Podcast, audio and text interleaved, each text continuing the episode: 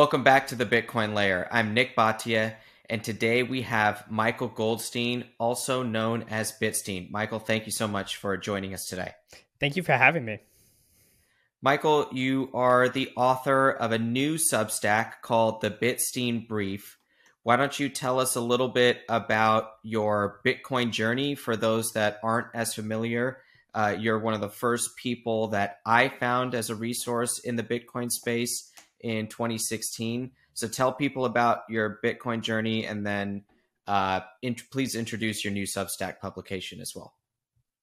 Yeah, well, uh, it's it's uh, I guess it all, all, it all fits together um, and comes full circle because um, basically this all started in high school many years ago now um, when the financial crisis was happening. Uh, I realized that I knew nothing about economics and when I reached out to someone to learn about economics, I was uh, lucky enough to find someone who um, did not send me a Paul Samuelson or uh, Paul Krugman text, um, but instead Rothbard and Mises and uh, the Austrian school. Um, and so I became very obsessed with Austrian economics um, throughout high school and college. And um, in 20, 2012 or so, I started a reading group called the the Mises Circle at the University of Texas, where we'd get together and you know discuss random Austrian texts um, on on a whole variety of topics. And within that group, eventually we got uh, very into Bitcoin. Um, you know later later on this this was still it didn't feel like the early years then but now it uh it apparently is the early years so um we got into Bitcoin, and we were some of the first, I think, to be um, doing a an Austrian analysis of Bitcoin. Um, we weren't the actual first. There, there were many that came before us, but we were we were some of the ones really propagating um, these ideas online um, before they were um, as popular as they are today. And we were just trying to think. You know, we we had a particular view of how money worked, and Bitcoin happened to fit perfectly into that. And so we were very excited about the possibilities, um, both on the intellectual front about just you know the truths of of how money works um, was sort of being best demonstrated um, by Bitcoin and through an explanation of Bitcoin, and also strategically, um, a a path to monetary reform was much more uh, likely impossible with Bitcoin um, rather than trying to imagine going back to some kind of gold standard. Um, and so we became very, very excited about that. Um, later on, I started the Nakamoto Institute, which is uh, a website dedicated to the history and economics of Bitcoin, um, focused around uh, Satoshi and the cypherpunks and our own um, analysis that had uh, originated at the Mises Circle. And um, you know that's just been kind of a, a, a website I've I've had maintained um, since 2013 or 2014, and um, recently, uh, you know, in the past few years, uh, especially after the publication of the Bitcoin Standard, uh, the uh, the Austrian school has become a lot more um, popular among Bitcoiners and many people who, you know, I I was someone who got into the Austrian school and then came into Bitcoin, uh, but most people were not like that. Instead, they came to Bitcoin for uh, either they were interested in the technology, they were interested in speculating, um, whatever it may have been. They got pulled in, and they see all these people talking about um, Austrian economics, and they're interested in what did you guys know that you were able to you know comprehend this thing? You know how, how did you get here so early? How did you make sense of it so early? Um, uh, and uh, because of that increasing interest um, i i did not do a lot of writing over the years. Um, i was mostly doing publishing of other people's works and i did have a few uh, you know notable essays. People people like my essay everyone's a scammer um, from 2013 but uh, I, I, wasn't writing as much. And with this growing popularity of Bitcoin and the growing popularity of trying to understand big, Bitcoin through an Austrian lens, I thought it was time that I um, got more serious about putting my ideas out there um, and being able to help people. Um, help Bitcoiners better understand Austrian economics and hopefully also um, the other way around, um, and try to get to the heart of you know um, economic theory as it relates to Bitcoin, um, so that we can understand this this thing that's happening all around us.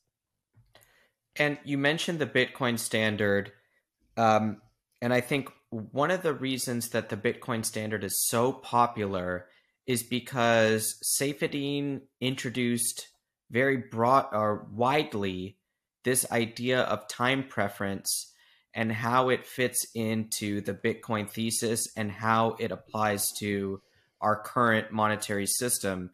And it's something that I heard you talk about before the Bitcoin standard was published as well. This idea of the collective morality of our species and how it has evolved on fiat.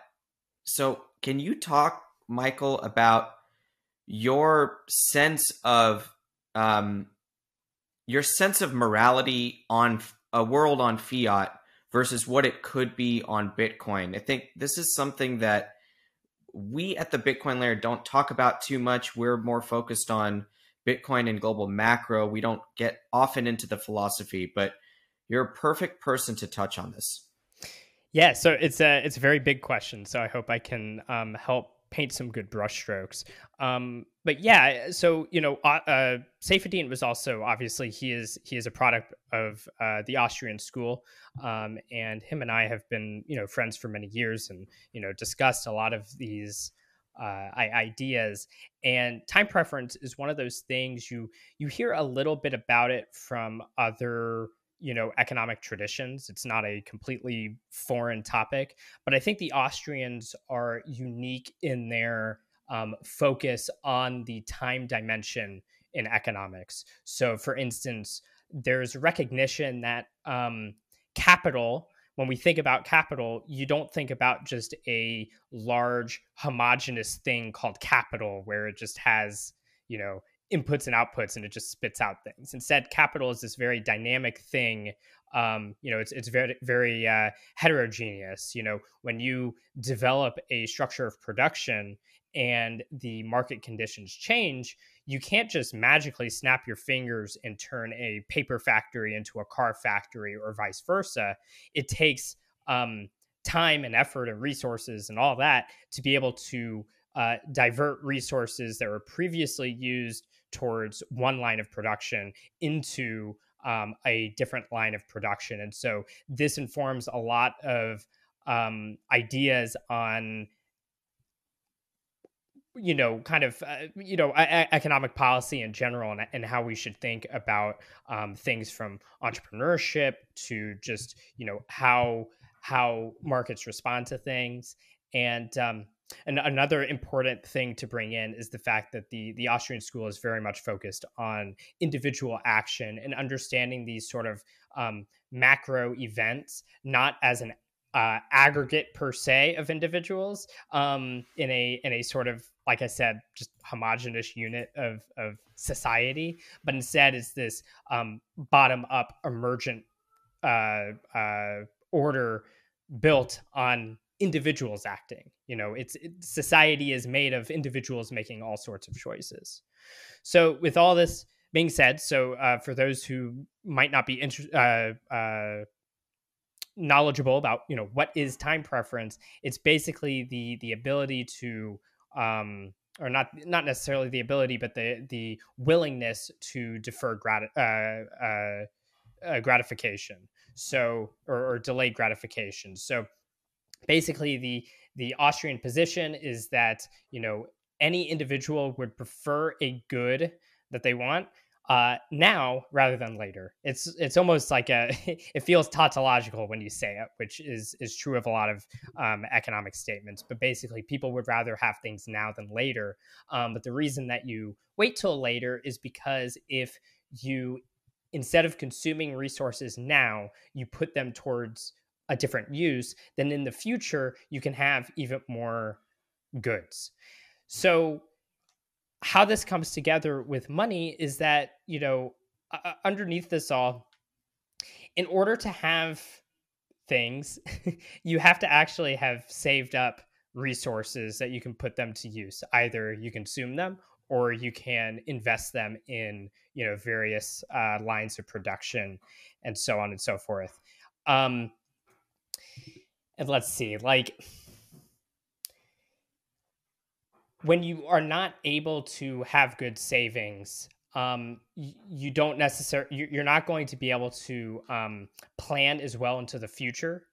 And so you're going to have more of a desire to want to consume things now and just uh, you know enjoy what you have because you don't know what tomorrow um, will will have in store for you and you have no way to not not only do you not have a way um, uh, to, to know what's in store but you also have no way to sort of calculate against that so where this all fits into Bitcoin is because Bitcoin offers um, much more certainty in its properties. We know how many units there are. We know um, we know you know that everything is valid. We know all the transactions and blocks uh, are valid. We know that it has good durability and transportability and all these things. that we know that if you have Bitcoin, you have extreme certainty that when it comes time to use that for whatever it is that you want to use it for, you'll have it.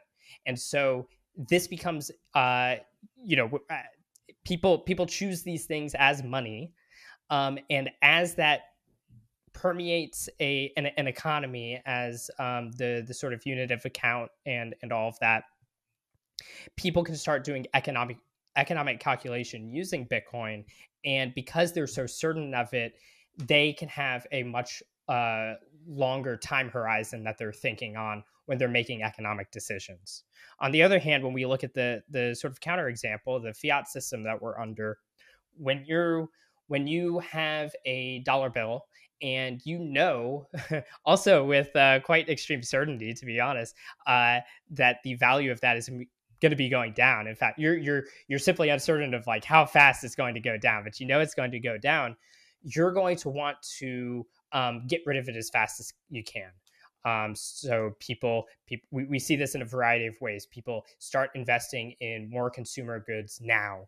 Um, people uh, start making investments that they might not otherwise make because they need a quick return now to beat inflation rather than a you know long-term source of uh, cash flow or you know uh, some some other you know sort of long-term economic benefit.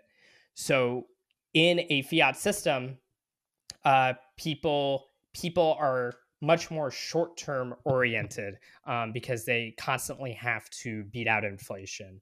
And where morality comes into this is, um, I would say, not necessarily in the sense of uh, that we can necessarily sit here and from economic terms come up with like an objective morality per se. Um, in fact, I would I would preface or, or make a caveat to all of this that like low and high time preference that itself is not even a um, moral claim. Um, some people have reasons to have a lower time preference on one thing and a higher time preference on another thing, and it doesn't necessarily have to do with them being a good or bad person. Um, I think the the main point is that people um, in a fiat system do not have to bear the costs of their choices as much. And so they do not take as seriously the uh, consequences of their choices. So it's almost like a, a meta morality argument, I would say.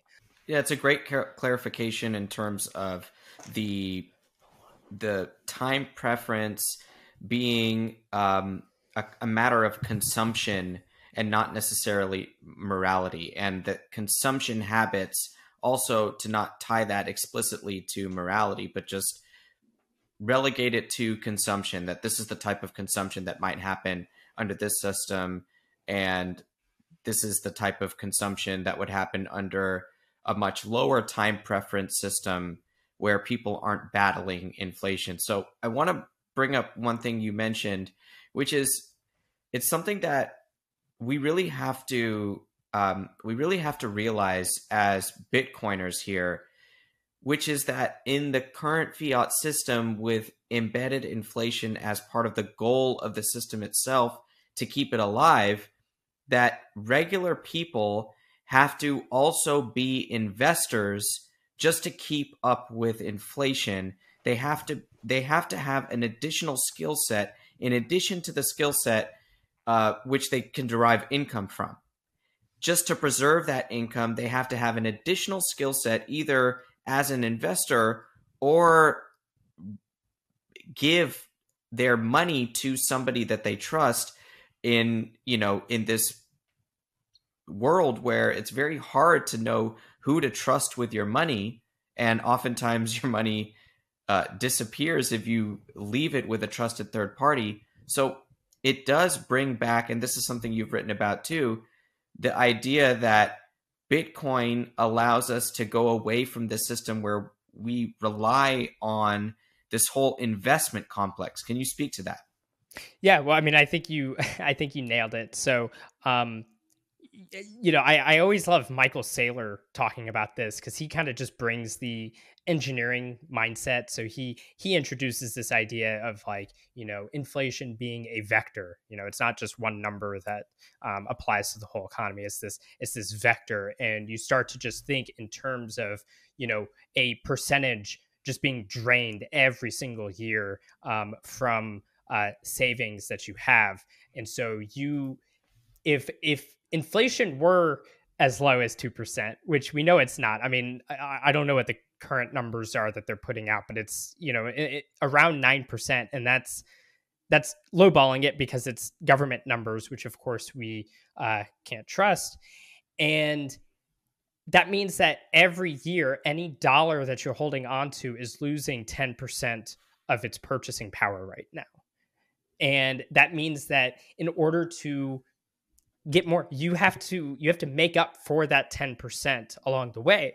But your work that you just do on a regular basis, you're probably not, you know, making that kind of productivity gain year over year as well because you, just you, you, know you're you're a normal person. You're not necessarily um, making grand technological advancements. Um, you know th- that that takes time.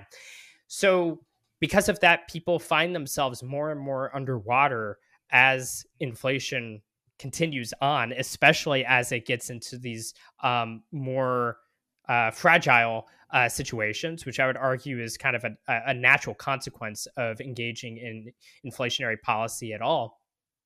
But yeah, people have to find new ways of making up for that. So, you know, maybe you take on an extra job or, you know, you start speculating on stocks because uh, asset inflation, you know, the, the asset price increases that's where a lot of this new money goes because you know when when new money is printed the reason they print it is not because they want to sit on more dollars it's because they want to go get some resource for themselves. So they actually you know they that that new money gravitates you know often towards uh, these kinds of harder assets than than the dollar itself you know so so you can get your hands on on equities that won't print as fast as us dollars will print so people people start to do that themselves, and thanks to things like Robinhood, um, you know, we could say that's that's good or bad. I think, uh, in a sense, bad, just because people should just do Bitcoin.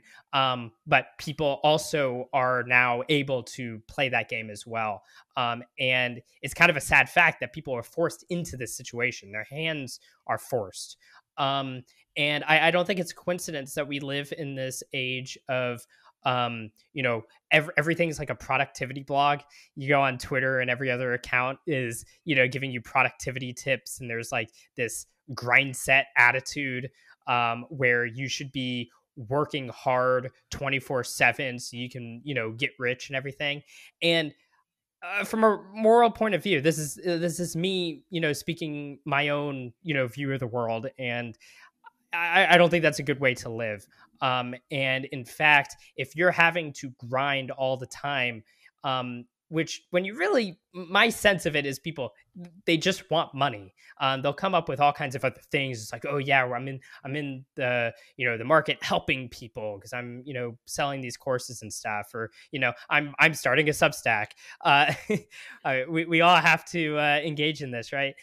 Um, it, a, a lot of it you know tends towards just people are trying to make money and uh people people need that because you you have you have to get ahead. And from a sort of moral perspective if people are in the grind set so much, um, then that necessarily means that they have less time in their day to engage in uh, contemplative activities or recreational activities or time with their family or all these other things that I think you know when when we're on our deathbed, uh, we think back and think, wow, I wish I had spent more time with my family. I wish I had you know done X, Y, and Z. All of those things are being deferred because people have a more um, uh, you know, insatiable need for money now um, instead of instead of uh, these other things. Because if you if you were to just focus on your family right now, um, you might not be able to stay ahead of inflation, and then you won't be able to feed your family.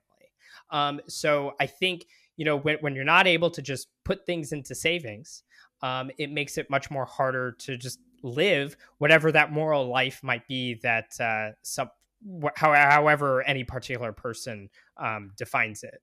And you know, for me, I tend to think that a person um, we have a division of labor for a reason. It's because when when everyone specializes in in some uh, task, uh, some some job, you can produce more wealth that way.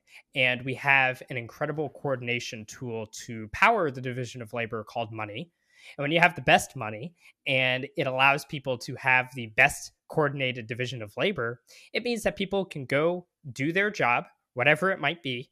Um, they can get good at do their nine to five, get the paycheck, spend less than they earn, put the rest away into savings for later, and then they can go on and do, um, you know, other things with their time um, that would suit them. Like I said, like contemplative activities or recreation, family, um, you name it. So um, I think that kind of trade off that um, we're seeing a lot of people facing, it's it's it's very tragic. Um, and you know, I I hope that we can get out of it. I I don't like having to grind as much as I do. Um, I'd rather be doing those things. And it's interesting how you present the grind set as part of the core issue when my question was about you know people having to face this inflation and then outpace it. So the grind is to outpace. And if you actually are spending, let's just say, per your example, more time with your family or in leisure activities, that you actually expose yourself to the risk of falling behind. And we know with compounding being one of the most powerful forces in nature, with inflation compounding, the longer that you're not outpacing inflation, the farther behind you fall. And that is a tragic consequence of the system that we live in. And so maybe you can talk about you you know you said the natural consequences of inflationary policy. How do we explain to the world what these natural consequences of inflationary policy are in a way that they can understand. So you're, you know, you're doing your part by writing a new research publication on Austrian economics. And I'm doing my part about, you know, trying to educate people about Bitcoin. But what more can we do as, you know, you and me and maybe our audience to make more people understand the natural consequences of inflationary policy, which is the de facto policy of every government and central bank around the world. what more to? I mean, there's there's always more to do, I suppose. Um, the the work is never done, but uh, yeah, I mean, education has has been my my biggest one. Um, you know. in life you can always you can you can learn the easy way by learning from other people who already know uh, what they're talking about, or you can learn the hard way by uh, just you know sticking your hand on a hot stove. Unfortunately, a lot of people uh, kind of prefer that. So um, a, a, lot of this, you know, I've I've been ranting about inflation. It doesn't matter how much education I do. Um, people didn't take inflation seriously until they saw uh, grocery store prices and gas prices not going up by you know two percent or whatever, but by going up you know 20% in a year and so um and, and by time you've done that it's it's too late like that that is because things have already happened um and, and you know that's an important thing that people have to understand. So um for me, uh, you know, education is clearly an important part because as these things happen to people, you know, they start to ask questions, and I think that we should be there um, to a- answer those questions, much in the same way that you know when the financial crisis happened, um, you know, I was I was a young guy and I didn't know what half this stuff meant, and so I had to ask questions. What is what is all this stuff that people were getting upset about? And someone was there for me to to teach me that. Um, so I think in the same way, um, it's about you know preparing to be able to answer questions that people will inevitably have, um, and for those who do want to step ahead of the curve, uh, the answers will be there for them ahead of time as well. Um, the other side of it is, um, you know, simply stacking sats and doing your part by, um, you know, hodling more and adding to the reserve demand of Bitcoin, which increases its value for, you know, everyone involved and to uh, give, you know, do, do Bitcoin development and all of that. Um, that also, you know, just creates a better money that people uh, naturally turn to. Um, you know, I, I, ultimately don't think of like my education uh, efforts as the reason that Bitcoin happens. Uh, I think that Bitcoin happens, and my educational efforts are um, just a one way to help explain why that may have happened. What are some of the topics you're looking forward to writing about? Uh, maybe either within Austrian economics or Bitcoin more broadly?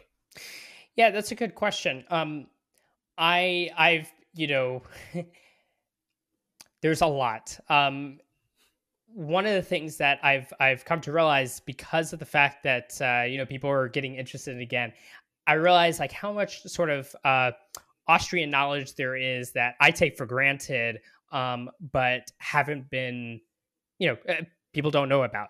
And so as far as like the range of topics, uh, it's going to be a lot of everything. I'm obviously especially interested in the theory of money. Um, more so, you know, I I don't really.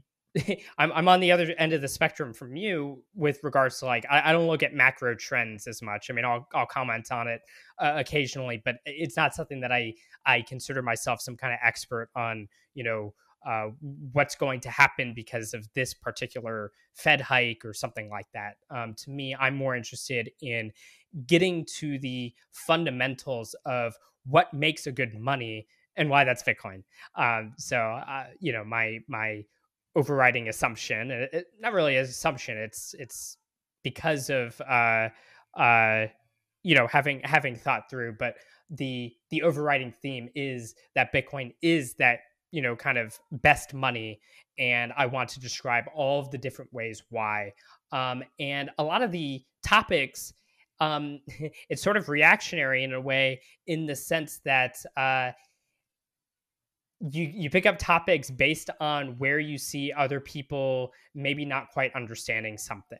Um, and so that that's usually a good sign of this is something that needs to be written down because clearly um, there's there's still a fallacy that you know Bitcoin is volatile and so it's not good or um, you know oh it's just a speculative speculative asset therefore it's it's you know there's no actual use underneath. These are all things that it's like that that is a sign to me that oh I should write about that and okay, for this next question, instead of asking you a question, I'm just going to say one word and then uh, I'll let you respond to it. Tell me whatever your thought, the first thoughts are that come into your mind. Gold bug. Uh, I was once one. so tell so and and I'm there with you. I was someone who found Austrian economics and the concept of gold as a money year actually years before um, discovering Bitcoin, I would say five, six years before discovering Bitcoin truly. So what what do you think about today's gold bug that is let's say let's just even give him or her credit and let's say that he or she is open to Bitcoin as a digital version of gold, open to the fact, may even have a small allocation in their portfolio, may include Bitcoin in some of the sentences that they write about gold being you know something that they're promoting or or advocate the ownership of. But people that are still on this idea of gold being the the way forward for our monetary system or even um, even if it, they don't believe that we should go back to a gold standard people that think like there's popular research research out there right now that is saying that Russia and China are building a pseudo gold backed currency and this is going to you know break the dollar and all that. So can you just respond what are your thoughts about gold's role in tomorrow's monetary system? So, you know, to to preface, you know, I, I said I was once one and I was. I was a hardcore, you know, advocate of returning to the gold standard and I all of all of my Bitcoin ideas, most of them are pre-Bitcoin. Um, and what I did was I went in and replaced gold with Bitcoin. Um, and then understanding the you know engineering and technological advancements of Bitcoin more and more, um, it becomes more than just a replacement. It's like no, this this is literally you know a orders of magnitude uh, better. Um, so the the gulf there widens. But the actual like core, you know, what I call you know monetary maximalism or you know whatever you might call it with regards to a lot of the um, bitcoin maximalist type arguments that i make i had those same ideas about gold uh, uh, gold before i even knew about bitcoin and bitcoin only strengthens the argument and that brings us to the other stuff which is i just don't think that uh, i I think there's there's a few things going on here. For one, gold is literally just not as good of a money. Um, for for all the reasons that uh, you know Saif wrote about um, in the Bitcoin Standard about you know how how costly it is to move gold and settle gold, how costly it is to verify gold, um, and how costly it is to secure it, and all, all this stuff. Like it's it's just it's a very messy system. It also, you know, there there's two percent more gold every year, um, r- roughly speaking. So the the in there there is that inflationary tendency. Um, it's just, and thankfully, this is why you know, uh, you know, thankfully so. This is why gold bugs like gold is because there are, are natural forces that keep that mining in check. Uh, but with Bitcoin, we just have you know, uh, it, it, just a an all around better uh, form of money. I, I, recently wrote an article for the Bitcoin Times called "Toward a New uh, Node World Order." And um, in that, uh, if, if, people would like to read it, I, I, go through a lot of the, you know, ways in which um, Bitcoin creates more certainty than gold does across the board, and why it's just fundamentally a better money. So there's that side of it. Um, then there's sort of the strategic side of it. And this has its own things. For one, you know, boomers are going away. Um, and I actually, I actually like the boomers more than um, uh, most people in my generation do. I, I think that uh, you know, there's there there are good things to say about boomers. That's that's my controversial take for the day. But that being said, you're gonna have a hard time uh, getting a millennial to be interested in gold um, or or a Zoomer. Um, I don't I don't know about Gen Xers, but I assume you know I, I know a lot of Gen X uh, Bitcoiners as well. So it's just it's it. None of us have been alive in a world where gold had anything to do with our money, um, and we've we've been products of the full fiat system. When we're looking for something, we're also all digital natives. So the digital nature of Bitcoin and the historical nature of gold, um, they're not.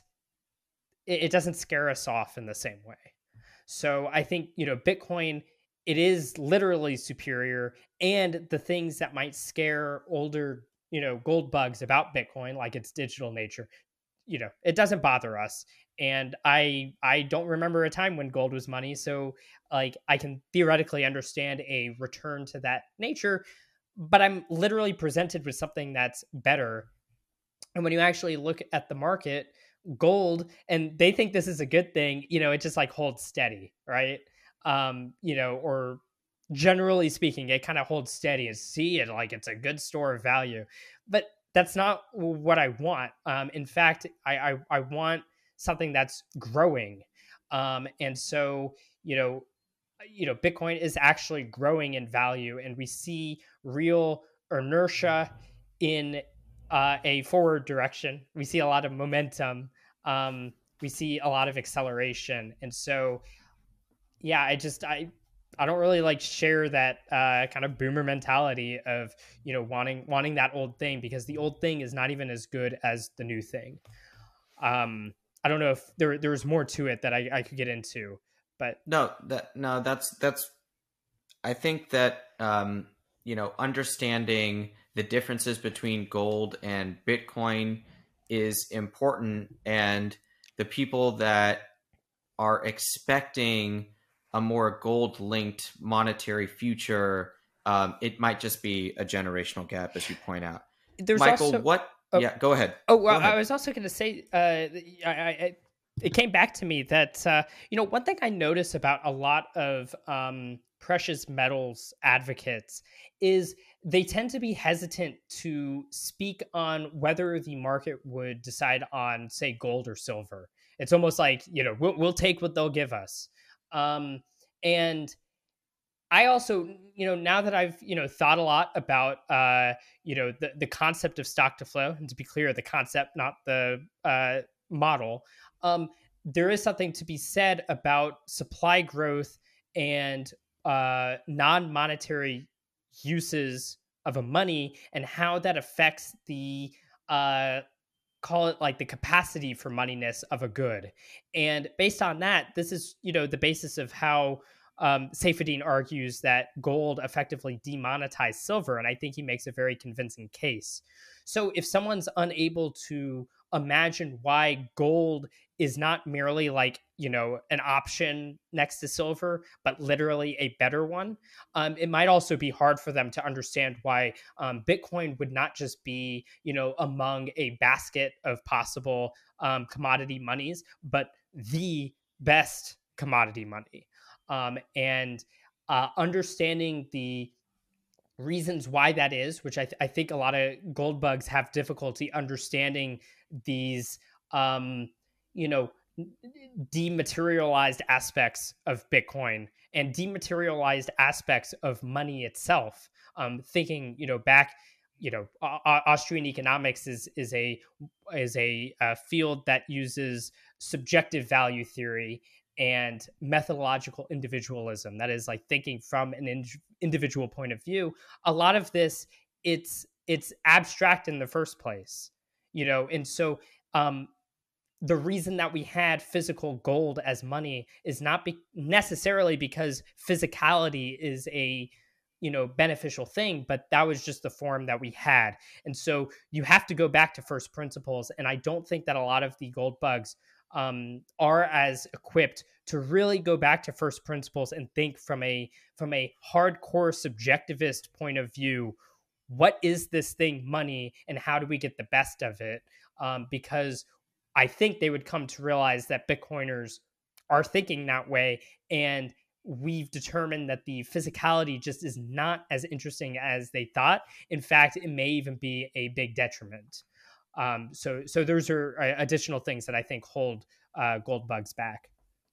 That is a it's a fascinating uh, thought experiment and it just made me think about how gold bugs are also reluctant to acknowledge that in at least some part the S&P 500 has demonetized gold over the past few decades post gold standard. It's something that um, I just don't think that uh, many people are talking about as much in the precious metals world. Michael, I want to ask you a, a, a few questions here before we get you out of here. Um, what does Bitcoin maximalism mean to you individually? What does that word mean, and what does the idea of it mean to you? Yes, so you know it's a it's a neb- nebulous term because it was made as a pejorative against uh, effectively my way of thinking, um, uh, and when I think about Bitcoin maximalism myself, um, the first and foremost is a belief that the universe tends towards a single monetary good. Um, you know, uh, uh, ceteris paribus, the universe would prefer a single monetary good um, because that way everyone in the division of labor has has this single good that they can calculate against and coordinate with, et cetera, et cetera. Um, the second is the argument that of that monetary good and what we know about what uh, drives that tendency towards that you know monetary unification bitcoin is the monetary good that i think is most likely um, to I, I i think it's most likely for the global economy to reorganize itself around next um, you know, and it, it does fundamentally have the capacity to displace the dollar, the euro, etc., as that unified coordinating mechanism. From that, sorry, um, that's sort of the descriptive argument of Bitcoin maximalism, and also that. So, if you have a single monetary good, we can also then look at the sort of engineering properties of it or you know the actual properties the engineering of it. And we can look at a an alternative cryptocurrency and say this is th- this does not have what it takes to actually displace bitcoin for a variety of reasons. Um, and if that is the case this gets into a sort of non-descriptive uh, realm for some people. I tend to you know have this attitude then that what i know about monetary competition and the belief that Bitcoin has what it takes to become that global monetary currency and that uh, when we when we look at all of the trade-offs and that of altcoins versus bitcoin or gold versus bitcoin or whatever bitcoin just outshines them for reasons that other people you know the supporters of those might not understand. Um, the way that just as an example like someone might not understand why 10 minute block times um, it is arbitrary in the sense that Satoshi arbitrarily said it that way, but it's it's within that range of what it is for a reason, and that's why it stays that way. All these things um, that that make Bitcoin what it is. If you introduce a competitor, in a sense, it's a bit antisocial um, because you are fighting against what I have already presupposed as the best good. And so from that perspective, um, I I default towards a skepticism towards any competing cryptocurrency um, or any currency at all. I mean, if if Russia and China created a gold backed currency, I would also have the same skepticism towards that. It doesn't just have to be you know Solana or something. Um, and that because of that, we should also have a more of a focus on Bitcoin only, um, because you know we are individuals who have uh, limited time uh, to dedicate towards uh, towards these these things. I don't want to spend all my day trading to try to you know kind of speculate on all of the different prices of these things. I want to make long term plays, and so because of that, I I remove distractions and uh, focus on Bitcoin uh, for all of those reasons, and that kind of I think that summarizes the, like I said, the descriptive economics, uh, which is is not a value judgment. You know, it's it's not my fault that Bitcoin will win. Um, I'm just saying it as it is, or as as I believe it. Um, but then some of the more uh, normative statements of because of that fact, I think it's best for uh, me to have a focus on Bitcoin. Um, I think that it's important to educate others on why that's the case so that they don't um, make short term decisions that can um, harm them in the future, um, although it's ultimately up to them to make those choices for themselves.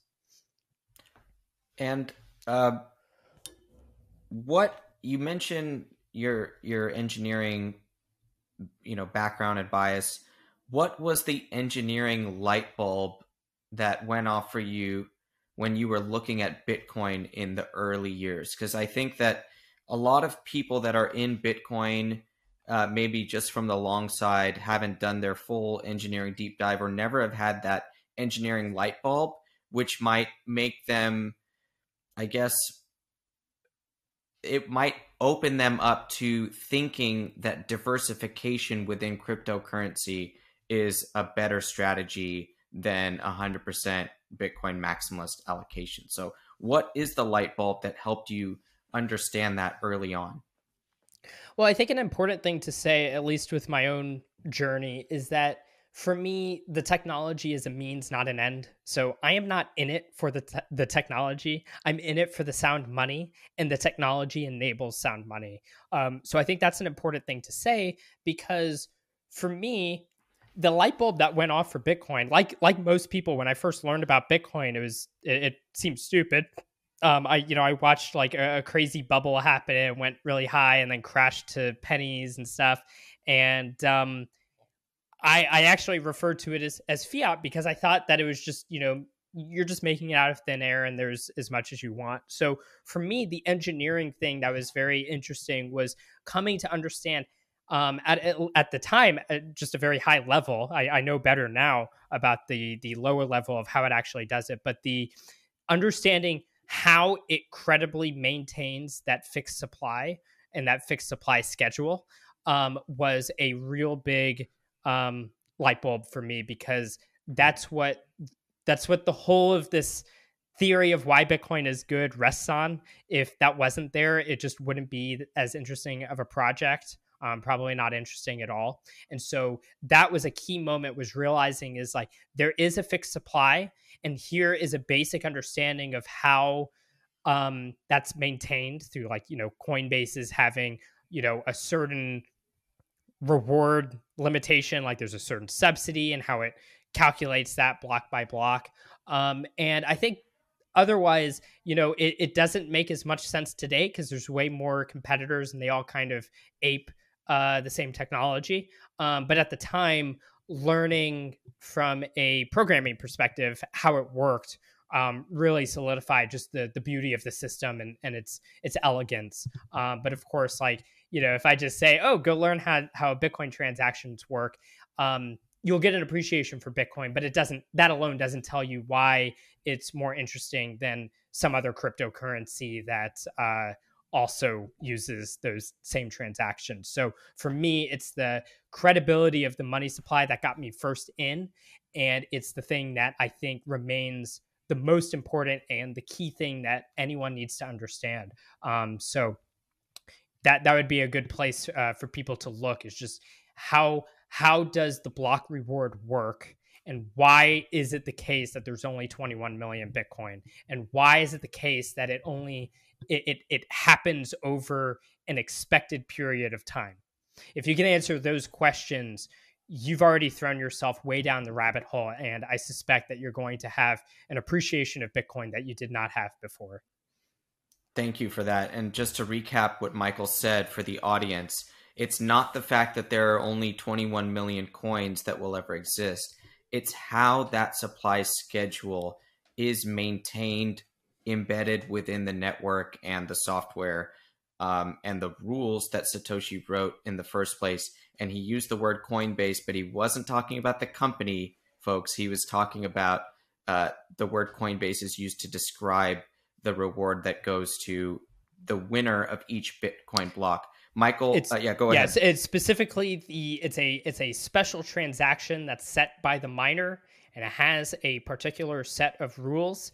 And when you follow those rules, which is the only way to get your block accepted by the network, uh, you only you, you're only allotted a certain maximum reward that you can give yourself.